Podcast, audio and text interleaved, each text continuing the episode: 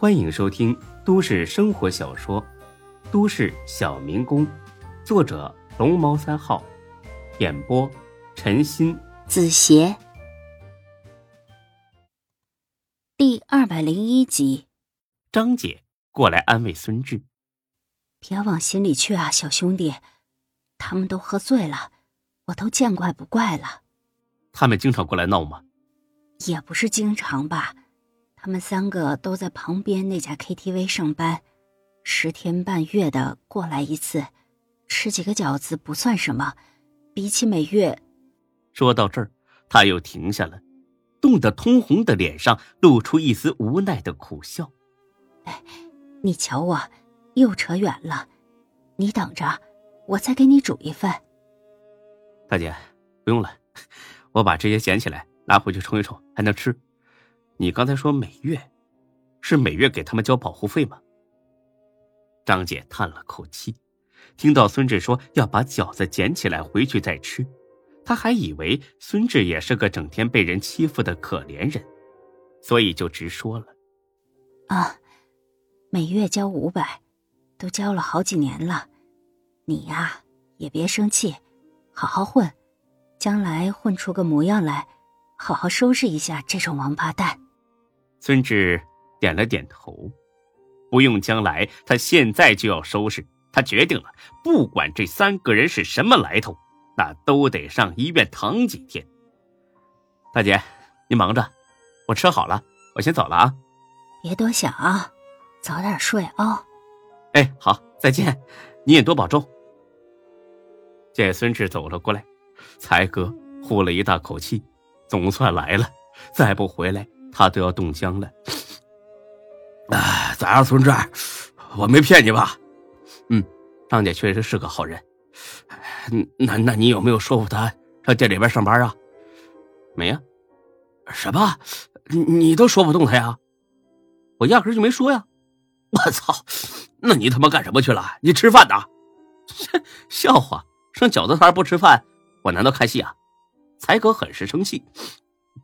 你，你这个冷血动物！得了得了，瞧把你吓的，这事啊跑我身上了。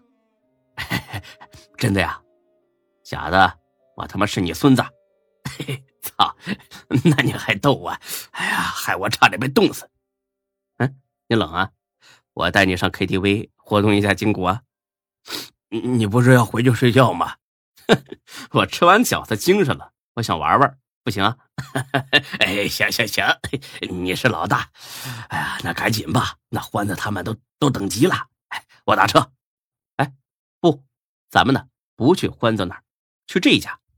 说着，孙志指了指不远处的皇城 KTV。才哥纳闷了：欢子他们在这儿呢？弱智啊！我说了不去找他们。才哥愣了几秒钟。然后很淫荡的笑了，哈哈哈！我操！哎呀，你可以呀，你把他俩都支开了，然后自个儿找乐子，是不是？哎，那我就不客气了啊！我要找个奶牛，哎，我暖和暖和。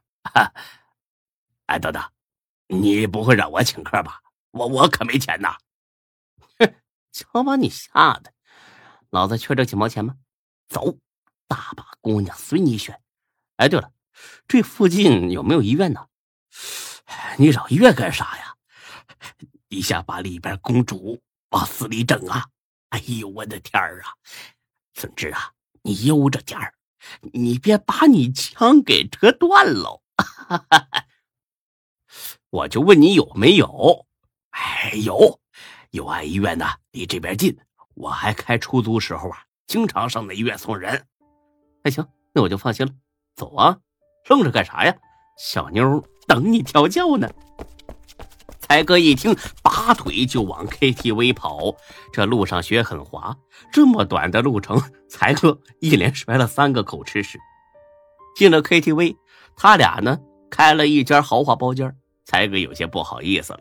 哎呀，俩人弄这么大场面，哎呀，我还是头一次享受这种待遇。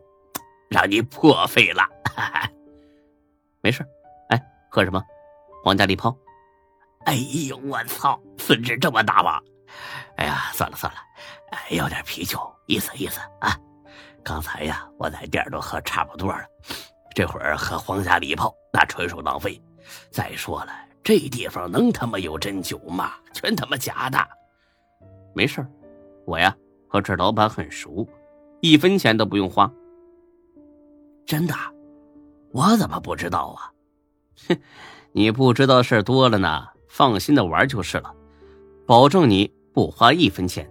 骗你的话，我是孙子。哎呀，哎，太好了！服务员，上酒啊！呃，先来两瓶皇家礼炮，果盘、小吃什么的啊，多上点啊！啊，还有啊，你你们公主呢？喊进来啊！这他妈还用说吗？见他俩财大气粗，服务员屁颠颠的去拿酒了。看来今晚啊，又能拿不少开瓶费。紧接着，一个四十来岁的女的领着十几个打扮性感妖艳的公主进来了。他们排成一排，冲着孙志俩人微微一鞠躬：“欢迎两位老板光临皇城 KTV。”领头的那女人笑嘻嘻的，让他俩选。才哥那哈喇子都快流出来了，他凑到孙志身边，很淫荡的笑了。孙志，那个，我能选两个吗？行啊，你全选都行。哎，真的？当然呢。才哥一听，乐得蹦了起来，全留下了。那领头的听了这话，倒是有点狐疑了。照这个玩法，这一晚上怎么也得花个十万八万的。眼前这俩人其貌不扬，能出手这么大方？孙志看出了他的疑惑，从钱包里掏出一千块，甩给他：“去拿去买件情趣内衣，就当是我送你的。”这女人立马满脸堆笑的凑了过来：“谢谢老板，我一定去买。我叫杨子，有什么事儿随时喊我。”说着，他就想走。“别走啊，我相中的就是你，衣服买了。”得有人欣赏，今晚跟我走，怎么样？